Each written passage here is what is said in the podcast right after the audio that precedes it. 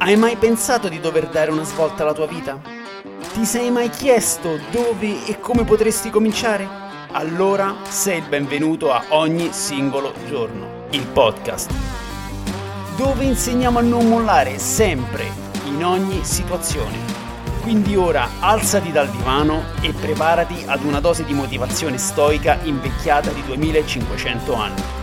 Gentile pubblico, datevi una mossa che è tempo di agire. Benvenuti a Ogni singolo giorno, episodio 38. Oggi con noi c'è Giovanni Mulas, preparatore, atletico, coach e soprattutto atleta avventuriero. Ora lascio a lui la parola, lo lascio presentare. Ciao Giovanni, ben trovato, come stai? Ciao Alessio, tutto bene, grazie. Tutto bene più o meno, vabbè, avrei saputo la notizia che saremmo dovuti partire a breve per uh, una spedizione in Bolivia, avremmo dovuto attraversare il Salar di Uyuni e purtroppo il mio compagno con cui sarei dovuto partire è risultato positivo al Covid, al test molecolare, quindi non c'è stato possibile ripartire, insomma, e quindi insomma, abbiamo dovuto rinviare un po' tutta la, la situazione. E niente, per il resto tutto bene, ovviamente, nel senso che eravamo nel pieno della preparazione, quindi cioè meglio di così non si poteva stare. Peccato che è mancata proprio la, la ciliegina sulla torta, diciamo. La, la, la, spedizione stessa, ovviamente. La spedizione stessa, esattamente, sì. Eh, ovviamente questo... Quello per cui ovviamente ci siamo... Vi, vi, siete preparati, esatto. Eh, questo fa parte proprio del, di quelle cose che nello stoicismo vengono identificate come eh, gli eventi eh, che noi non possiamo controllare però è proprio accettare eh, questo, questo, queste casualità e mm, farsene una ragione e continuare comunque a credere in quello che si fa perché eh, sicuramente la, la, spedizione verrà fatta e sicuramente sarà un successo perché c'è una, una, grandissima preparazione dietro. Ora io e Giovanni ci conosciamo da, da tantissimo tempo e lui è atleta avventuriero perché proprio con questa presentazione avrete capito che eh, è una persona che sfida se stesso in, in ambienti molto ostili come questo è il deserto di sale più grande eh, più, più, grande che c'è, mi sembra, giusto? Più grande del mondo e, sì, sì. e anche mi sembra una, a una... Eh, a, a, quanto sta? Quant'è questo altipiano? Sta a 3000, quasi a 3800 metri. Esatto, quindi un deserto... Costantemente sale... a 3800 metri. Perfetto, quindi è, è una... Più alto del mondo, appunto. Esatto, è, è, molto, sì, è, molto, è, molto, alto e quindi eh, richiede una preparazione molto particolare, una preparazione che non può essere lasciata al caso. Giovanni ovviamente non è nuovo a queste, a queste avventure, mm, nel 2019 mi sembra, giusto a dicembre del 2019, sì. sei, sei, partito insieme a Giovanni, il suo compagno che l'avrebbe dovuto accompagnare anche eh, a pochi giorni in questa avventura è salito sulla cima della Concagua, che è una delle Seven Summit, una delle, delle, delle sette cime più alte del mondo. Raccontaci un po' com'è, com'è stata quell'avventura, come, come, ti è venuta in mente, come vi siete preparati, come è andata. Certo. Intanto mh, specifico, purtroppo non siamo arrivati proprio sulla cima, ci siamo andati all'incirca vicini, ma quelle quote ovviamente anche solo poche centinaia di metri risultano essere veramente quasi impossibili quasi impossibili, soprattutto se le condizioni fisiche non sono al top. L'avventura sulla Concagua, diciamo, è, è, nata un po' per gioco, un po' perché da anni mi sono appassionato all'alpinismo e, e quindi, diciamo, in qualche modo avevo voglia di avventurarmi in una, cioè di, di, di, provare qualche avventura appunto in alta quota però molte, molte di queste cime richiedevano comunque una, diciamo una preparazione dal punto di vista alpinistico, quindi proprio dalla conoscenza vera e propria della, della scalata su ghiaccio, quindi diciamo la progressione con le corde sul ghiaccio, molto diciamo di, di un livello abbastanza alto. E un giorno così parlando con Giuseppe del suo, lui aveva già fatto a suo tempo un viaggio sulla, diciamo in Argentina, Bolivia, queste zone, insomma, diversa, diverse zone del Sud America. Mi parlò della Concagua, lui par- passò per il parco di Orcones, che è un parco bellissimo, gigantesco, una vallata fluviale, dove proprio alla fine di questa vallata si vede questo gigante che appunto è la Concagua. E appunto come hai anticipato tu, è un gigante, nel senso che ovviamente è la seconda delle Seven Summit, solo dietro all'Everest. Quindi è la seconda montagna più alta del mondo, al di fuori del continente asiatico, dove poi lì ovviamente ci sono tutti i vari 8000 e così via, insomma. E da lì, insomma, mi colpì il suo racconto e iniziai appunto a, a ricercare del, della documentazione sul, sulla Concagua, insomma, e scopro che, che, si può percorrere per una via normale, ovviamente via normale non si intende una via, una via semplice, ma una via che non richiede progressione su ghiaccio, quindi diciamo una via diretta alla vetta passando per sentieri molto ripidi, con pendenze molto, molto elevate, però ovviamente senza l'utilizzo di progressione su corda. Allora di lì questa cosa mi incuriosì e iniziai appunto a raccogliere un po' di materiale. Purtroppo il materiale non, che si reperiva non era tantissimo perché tutte le spedizioni o comunque la, il materiale che reperivo era di, di, altre persone che organizzavano spedizioni, quindi non avevano grande interesse appunto a lasciare tanta documentazione su come scalarla se non appoggiandosi appunto a queste agenzie. ma la nostra idea non era appunto quella di farla con un'agenzia, ma di scalarla in totale autonomia. A quel punto, siccome ci allenavamo insieme, avevamo iniziato a fare un percorso di trail con Giuseppe, ci è, ci è balzata in testa l'idea appunto di pensare di farla con una, un breve acclimatamento fatto lì in, uh, in, Argentina, ma che tutta la nostra preparazione si sarebbe svolta qui a livello del mare dove viviamo, quindi qua, qua ad Alghero. Quindi sarebbe stata diciamo una prova nella prova, nel senso che l'obiettivo era quello di arrivare sulla vetta della Concagua, ma di farlo eh, diciamo facendo l'intera preparazione con il tanto ossigeno ovviamente che respiriamo qua qua in Sardegna, ovviamente ad Alghero, che siamo appunto a livello del mare.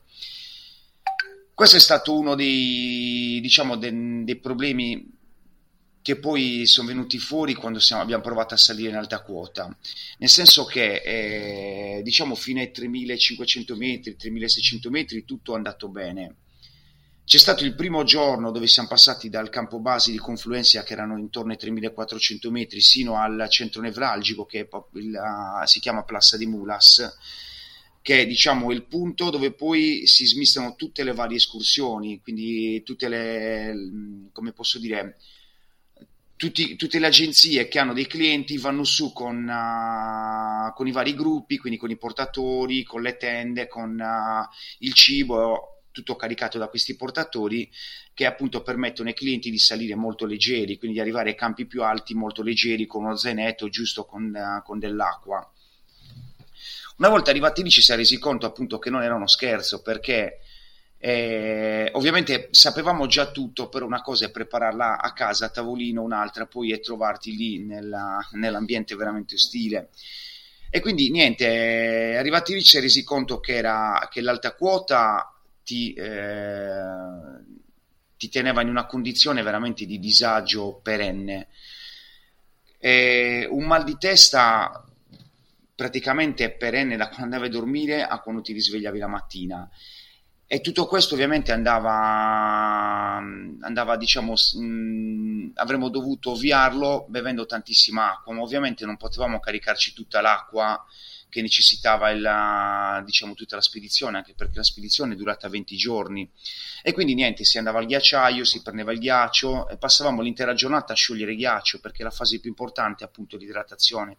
Adesso c'è una media più o meno che sono un litro ogni mille metri. Noi abbiamo sostato per diversi giorni a 4.000 metri, a 5.000, a 5.600 e quindi immagina quante, cioè, quanta acqua avremmo dovuto bere ogni giorno Ovviamente è impossibile soddisfare questo fabbisogno. Io parlo per me personalmente perché eh, non ero abituato a bere acqua di ghiacciaio, un'acqua veramente priva di qualsiasi minerale, appunto perché comunque scor- a, mh, mm, scorre per pochi metri, non ha il tempo di acquisire minerali e così via. E quindi utilizzavamo dei sali minerali che abbiamo portato noi un errore che abbiamo fatto, essendo la nostra prima spedizione, è stata quella di avere dei sali minerali che avevano sempre lo stesso gusto, cioè tutti lo stesso gusto, il gusto dell'arancia, che il mio gusto preferito, era il mio gusto preferito, ora non lo posso vedere neanche disegnato l'arancia. Immagino. e niente, praticamente... Eh?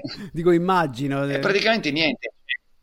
Eh, E niente, praticamente bevevamo quest'acqua che mh, già di su aveva pochi minerali, in più andava bollita perché era ghiaccio, quindi ulter- perdeva ulteriormente quel poco che aveva di, di, minerale e dovevamo mineralizzarla con questi mineralizzanti che appunto ci siamo portati noi.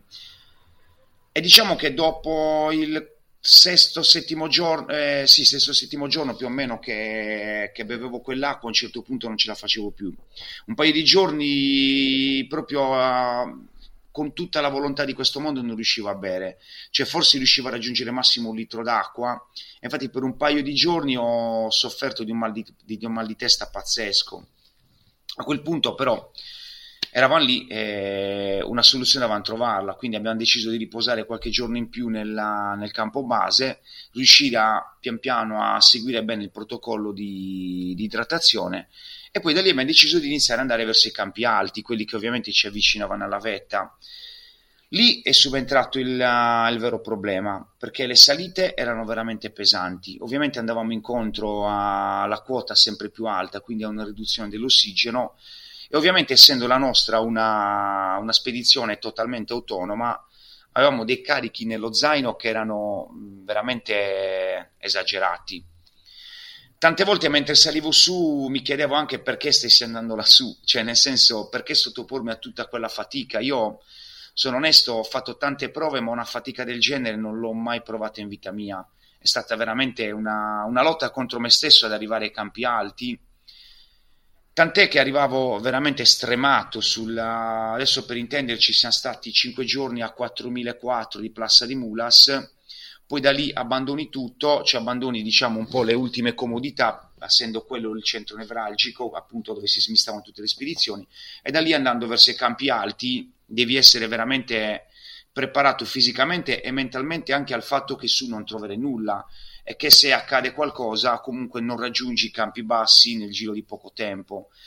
E quindi diciamo un po' la paura, un po', la, un po' l'alta quota, un po' il peso, un po' il fatto che l'alta quota l'abbiamo studiata a tavolino, ma eh, quando ti ci trovi a doverla so- subire, veramente ti, delle volte ti fa venire paura, nel senso che capita di dormire la notte e svegliarti in apnea. Cioè, la prima notte ho, mi sono spaventato tantissimo per questa cosa perché mentre dormivo mi sono respirato, cioè mi sono svegliato che non riuscivo a respirare, mi sono alzato in piedi e, e, per un attimo non riuscivo a riprendere il fiato perché comunque mi sono, questo spavento diciamo è rimasto per, per diverso tempo. Poi ho capito che era un effetto dell'alta quota, allora lì mi sono rilassato e giorni a venire, tutte le notti ovviamente mi svegliavo con l'apnea, però ormai già diciamo mi ero abituato a questo, a questo fattore. Niente, praticamente arrivati ai primi campi alti, eh, tutti i giorni mi chiedevo perché sto salendo qua su, cioè nel senso è troppa la fatica a cui mi sto sottoponendo, veramente. Lo zaino pesava come, come un macigno, poi uno zaino di circa 30 kg all'incirca, man mano che salivamo di quota secondo me acquisiva peso, cioè nel senso che eh, tarato sulla nostra fatica eh, il peso di quello zaino ovviamente sembrava essere molto di più. Arriviamo ai campi alti, insomma, decidiamo di, di sostare qualche giorno in più, ovviamente rendendoci conto che più giorni passi in alta quota e più ti indebolisci ovviamente perché è un processo di indebolimento. A quelle quote il corpo inizia comunque a, ad indebolirsi al punto che non, non recupera più cioè, sappiamo benissimo quanto è importante l'ossigeno per i nostri muscoli e per le nostre funzioni vitali quando lo sottoponi a così tanto tempo a quelle quote inizia a regredire, soprattutto in soggetti come noi che non erano abituati all'alta, cioè che eh, diciamo, essendo la nostra prima esperienza non eravamo appunto abituati. Vabbè, diciamo, non è stato tutto così brutto perché poi ci sono state delle tappe di acclimatamento dove qualche giorno siamo riusciti a riprenderci. E gli scenari ovviamente che avevamo di fronte a noi erano di una bellezza assurda, quindi lì capivi il perché so- ci si sottopone a, a così tanta fatica. Insomma, superati i giorni di acclimatamento, ripartivamo per i campi alti e risalendo verso i campi alti io ho iniziato a sentire un dolore fortissimo all'altezza della scapola e all'altezza del, del petto. È durato un paio di giorni, io ho attribuito questo dolore alla, alla fatica fatta con, con lo zaino. In realtà il giorno che abbiamo cercato di andare su in vetta mi sono svegliato la mattina alle 3 del mattino, siamo partiti prestissimo perché ovviamente ci vogliono delle ore in cui puoi raggiungere, cioè devi avere uno specchio di, sic- di ore che ti danno la sicurezza di poter arrivare in vetta, oltre non devi andare perché eh, non avresti la possibilità di, scend- cioè di discendere giù o meglio, diciamo che se, che se, fallisci troppo l'orario, arrivi molto tardi, arrivi stremato, Ovviamente la vetta è a metà strada, bisogna anche avere le forze per riscendere e riscendere anche lucidi perché ovviamente si va incontro a dei precipizi, quindi insomma bisogna anche mantenere una certa lucidità mentale. Mentre cercavamo di andare su verso la, verso la vetta, diciamo mh, superati i 6.000 metri, inizio ad avvertire molto forte questo dolore sul, sul petto e sulla, sulla schiena, al punto che ho necessità di fermarmi molto spesso. Mi chiedo anche se, eh, se, è il caso di continuare, perché eh, la paura ovviamente del, degli effetti dell'alta quota iniziano ovviamente anche a farsi sentire, anche perché più sali di quota e minori sono le probabilità di un soccorso anche immediato, cioè potrebbero volerci tantissime ore per un soccorso, quindi mi faccio tante domande tra me e me, guardo anche gli altri, vedo che tutti quanti abbiamo un passo molto lento, ovviamente dettato dalla, dall'alta quota Niente, arriviamo, superiamo i 6200 metri e questo dolore inizia a farsi molto forte. Cioè, eh, diciamo che più salivo di quota e più iniziavo ad avvertire, ad avvertire questo dolore. E iniziavo a tossire in una maniera abbastanza strana, particolare. Cioè, sentivo proprio che il, la, il colpo di tosse partiva proprio dall'interno dei polmoni.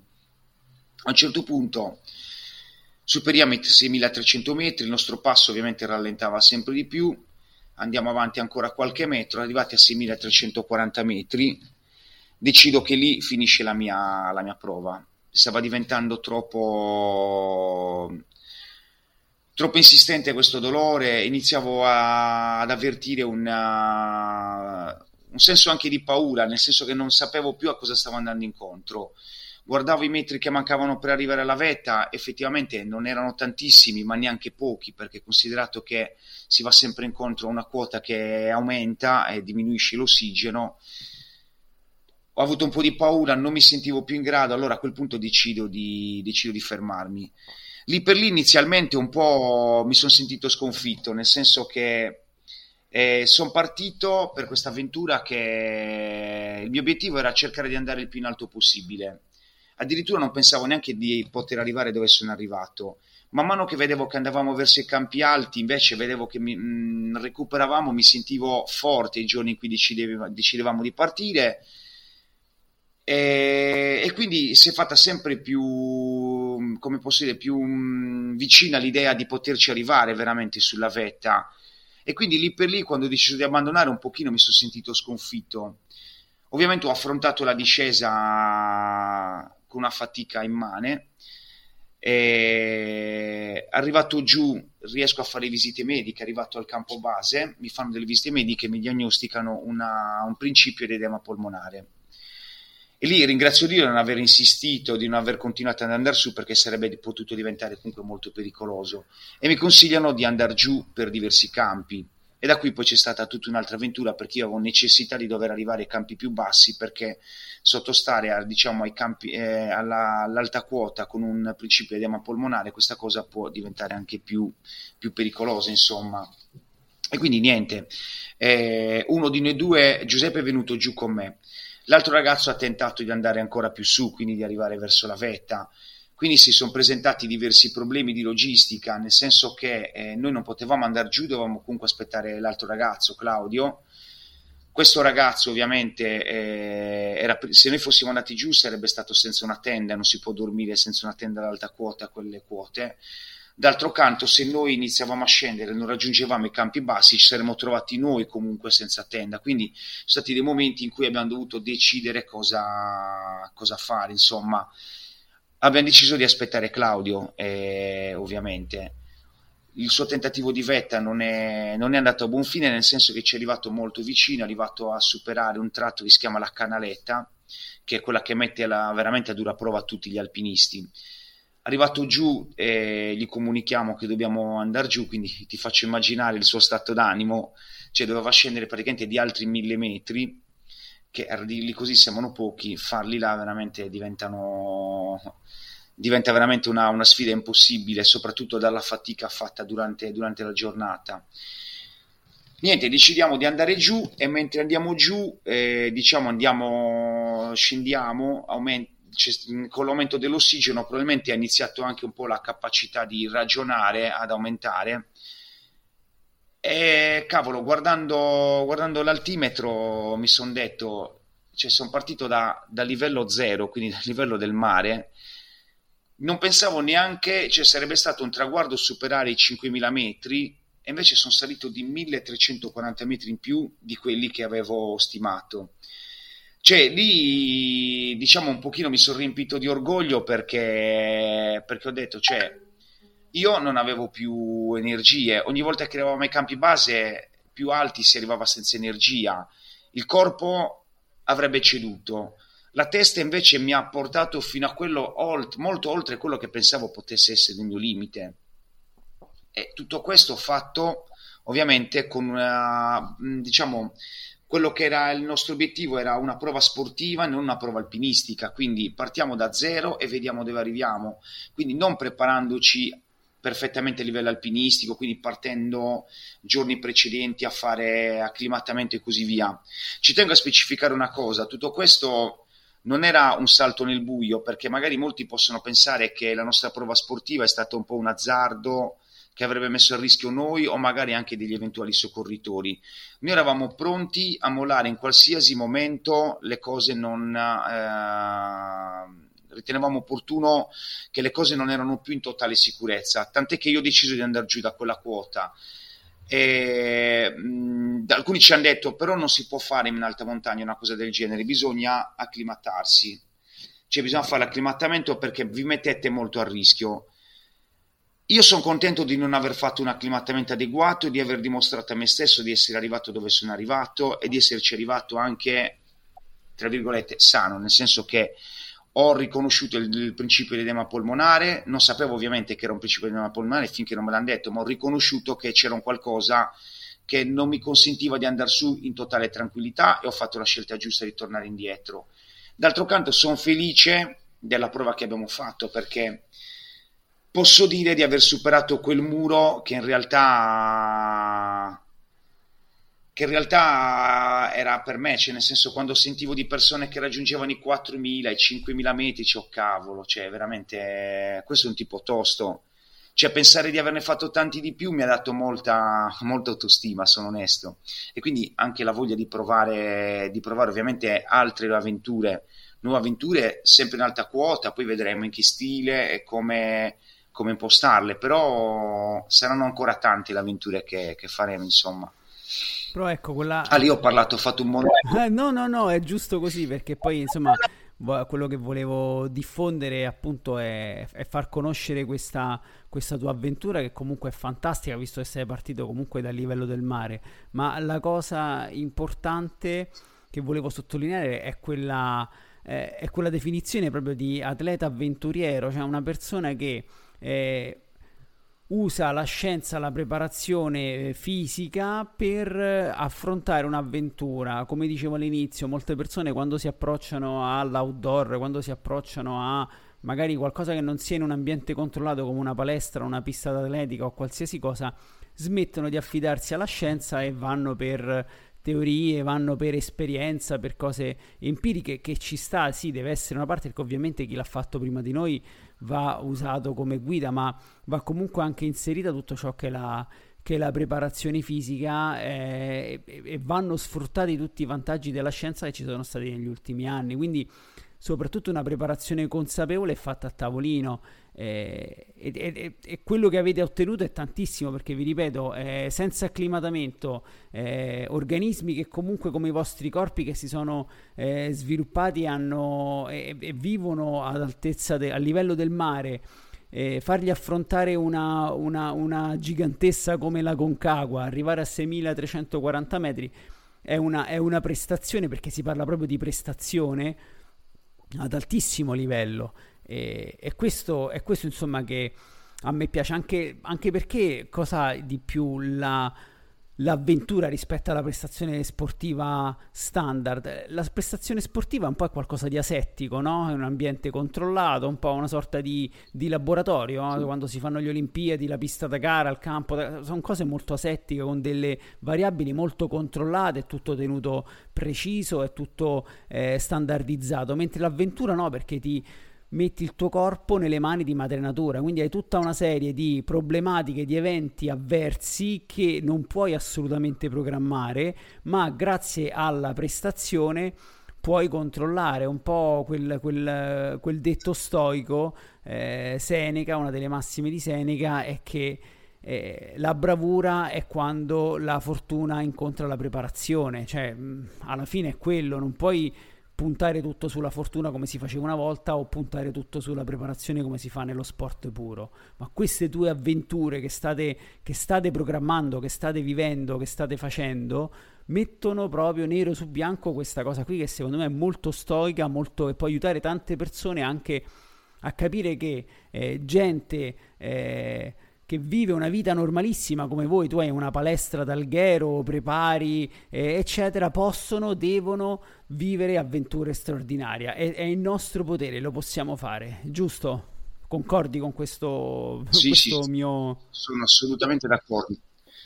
Concordo con questo tuo, con quello che hai appena detto e soprattutto sul fatto che hai evidenziato il fatto che non si fa con... Uh, cioè che certe cose non si affrontano eh, totalmente, cioè nel senso l'avventura ci sta, però è molto sottile la linea tra eh, l'avventura fatta con testa e la stupidità. Quindi tutto affrontato in maniera scientifica. Eh, tu sai benissimo che cioè, sei stato tu a prepararci per, uh, col metodo Wim Hof per sopportare il freddo che c'è lassù io sono un tipo freddoloso, tu hai, te, ne abbiamo parlato in più di un'occasione prima di farci tutta la preparazione. Cioè, ti posso dire che eh, seguendo la metodologia che tu ci hai insegnato, quindi totalmente scientifica, totalmente appoggiato alla scienza, non c'era niente di improvvisato, io sono arrivato lassù, siamo arrivati all'incirca a meno 22 gradi, a non soffrire il freddo al di là dell'attrezzatura, perché la nostra attrezzatura non era un'attrezzatura top di gamma, cioè avevamo dell'attrezzatura buona, ma nella media. E oltretutto eh, l'essere riuscito a resistere così tanto il freddo, che è sempre stato un mio, un mio punto debole, mi ha permesso di essere lucido e di poter affrontare bene le cose. E soprattutto ti dico, forse non ne abbiamo neanche parlato, ma da tutta la preparazione fatta il periodo, ora lo sto seguendo un po' meno per via di tanti impegni ho veramente poco tempo, ma lo riprenderò il prima possibile il metodo. E oggi soffro molto meno il freddo, mi ammalo molto meno. Cioè, quindi, diciamo, la preparazione fatta per una determinata cosa mi ha portato a migliorare dei parametri miei che mi porto dietro anche nelle altre preparazioni. Quindi la scienza porta non solo a migliorare quello che fai in quel determinato momento, ma ti porta a uno step superiore anche successivamente mentalmente e fisicamente.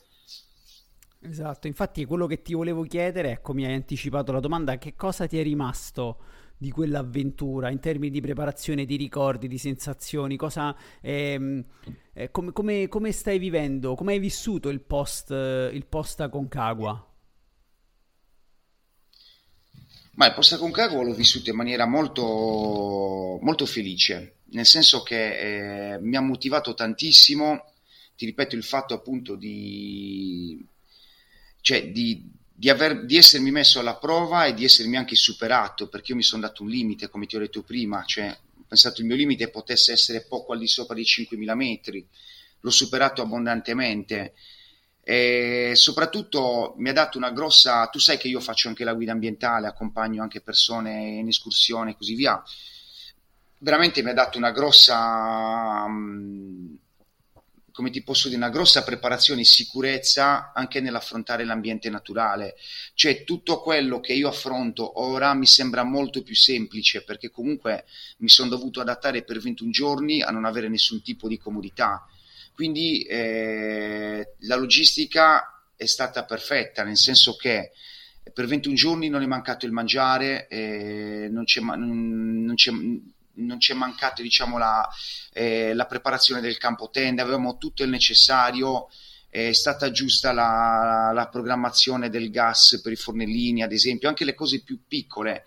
Sai, una volta che arrivi là, quello che non hai non te lo puoi portare, cioè nel senso non lo puoi comprare in un negozio, quindi il doverti mettere in discussione in una cosa così grande, in un'avventura in cui devi veramente calcolare nel singolo, anche il singolo dettaglio, anche la cosa più stupida, ad esempio un accendino, ma anche un accendino di riserva, se non è un accendino hai finito, non sciogli più l'acqua, non mangi, cioè capisci? Quindi avere la preparazione, la precisione in tutto questo, questo mi ha dato molta mi, mi, mi, mi, sento che mi ha portato su un livello superiore anche sul mio, sul mio secondo lavoro, che è appunto la, l'accompagnare in, uh, in, ambiente naturale.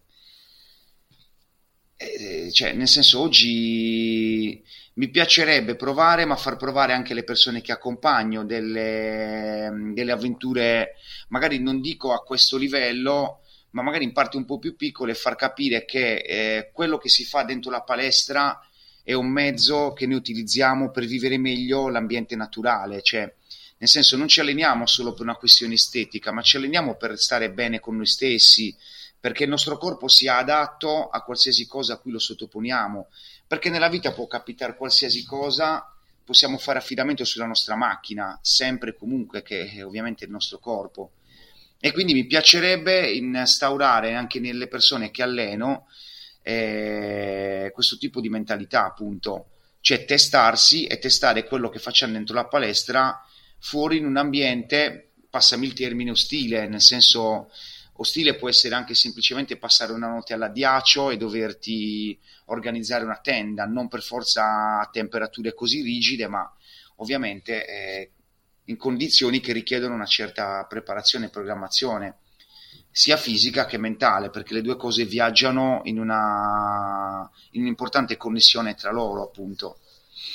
Esatto, che è proprio questo il, il, il fulcro, è dare quel, quella preparazione soprattutto mentale che si trascina dietro il fisico eh, per, per, affrontare ciò che non conosciamo, perché poi alla fine la vita è questa, io quello che dico sempre, che ho anche scritto nel libro, eh, alla fine l'allenamento uno non deve intenderlo 3x10 di squat eccetera eccetera. In realtà l'allenamento è una simulazione di stress è, una, è, uno, è un quello che si chiama allenamento ormetico, cioè quella dose di stress sopportabile che diventa benefica perché fa sì che il tuo corpo si adatta, ma a questo bisogna poi eh, quello che in programma si chiama eh, trasferire, cioè fare il transfer, cioè sì, mi alleno in palestra, ma quelle skill, quelle abilità, quelle, quelle capacità che io sviluppo in palestra devo traslare, devo trasportare nella natura, che sarebbe il mio campo gara, facciamo, mettiamolo così, cioè chi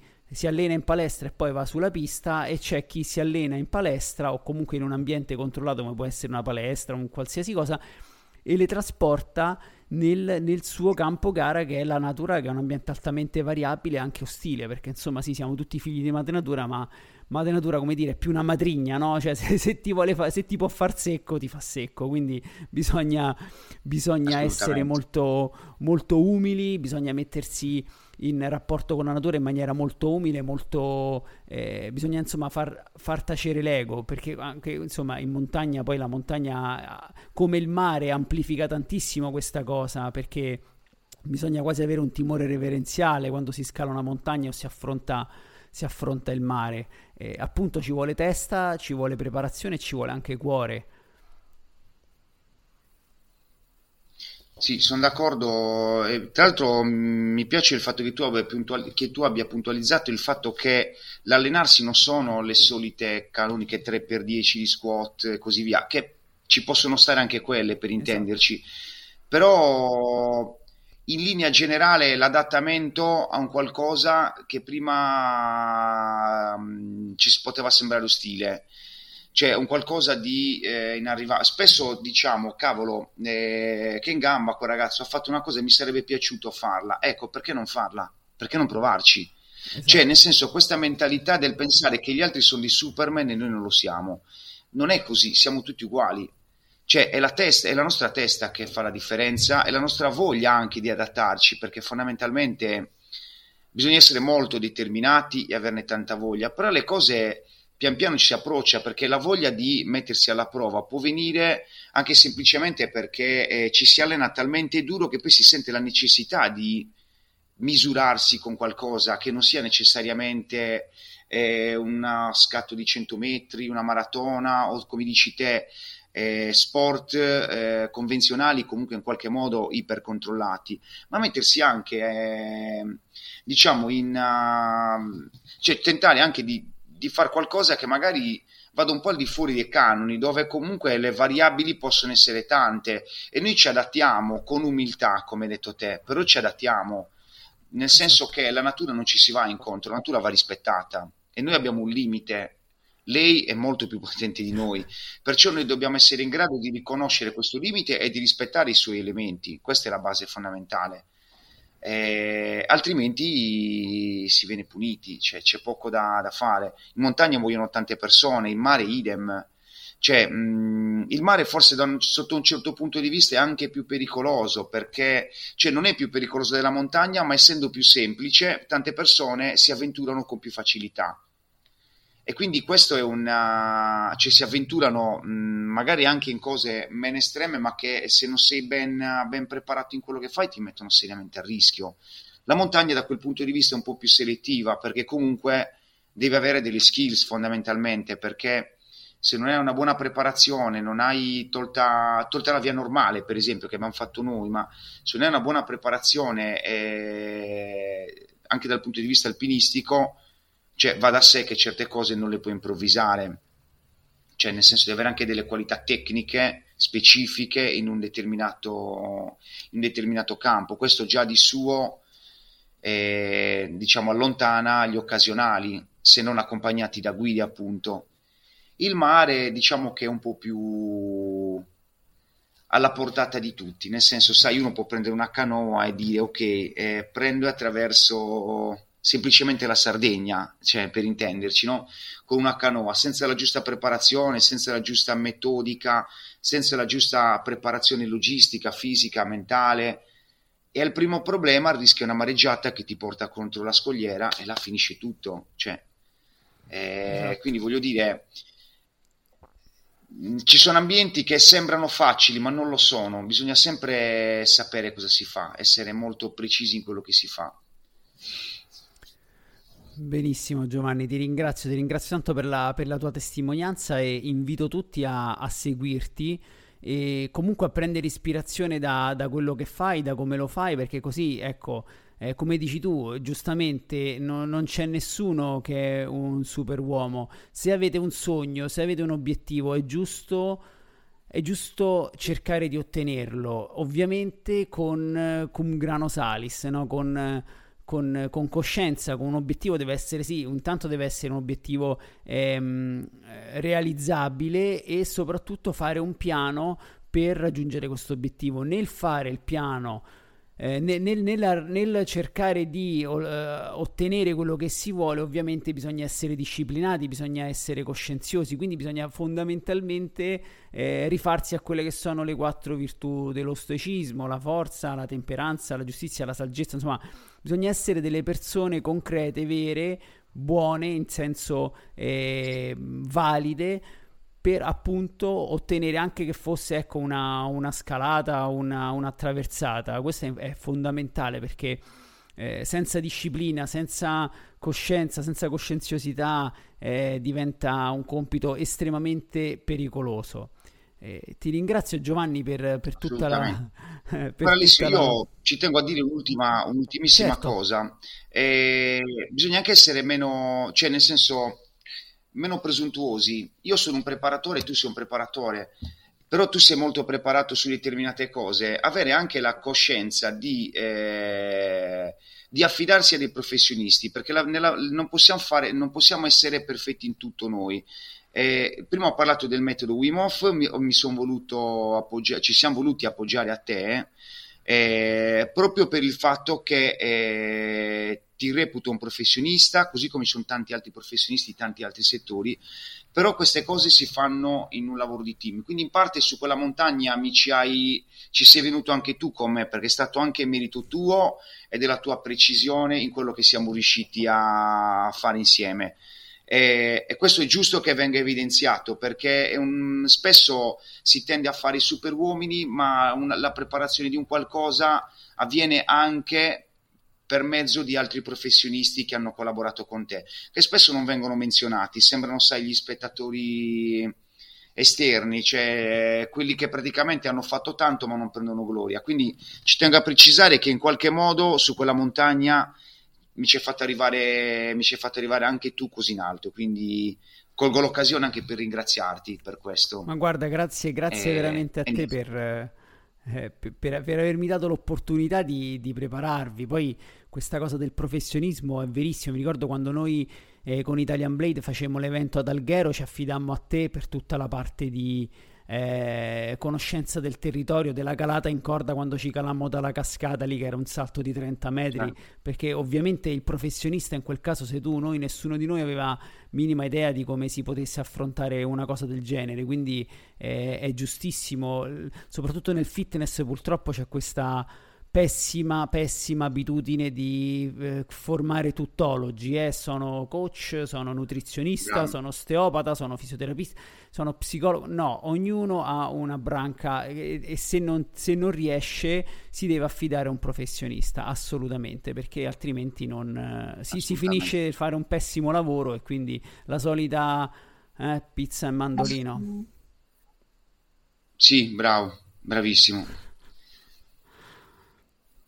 Okay, Niente Alessio, quindi ti ringrazio ancora tantissimo per, uh, per, l'intervista e per tutto l'aiuto che mi hai dato e che, mi, che ti chiederò anche in, uh, in, futuro ovviamente, perché non è una collaborazione che finisce qua, quindi... Ovvio, io, grazie, sono sempre presente e disponibile per te. Lo so, lo sei sempre Dimmi, eh, come ti possono trovare le persone? Quali mm, un indirizzo, un sito web, un uh, Instagram, i tuoi contatti della palestra? Internet. Come possono? Sì. Guarda, su internet mi trovano sit- sul sito www.giovannisupertrumpmulas.it e stessa cosa nei profili, Giovanni Mulas Supertramp, mi trovano sia su Facebook che su, su Instagram e poi lì ci sono tutte le, le varie attività che, che, svolgo, che svolgo anche con, uh, diciamo, con clienti e così via, dove mixo un po' la mia vita che passa dalla palestra all'avventura in natura, che per me sono semplicemente due facce della stessa medaglia. Quindi, nel senso, sono, sono i miei due lavori, in realtà è un unico lavoro per me, perché uno aiuta l'altro e viceversa. Giusto. Ti ringrazio tanto Giovanni e ricordo a tutti eh, se volete approfondire la tematica dello stoicismo o le sfide con le zavorrate andate su www.ognisingologiorno.it Grazie ancora Giovanni, grazie di tutto e, e ci vediamo alla prossima.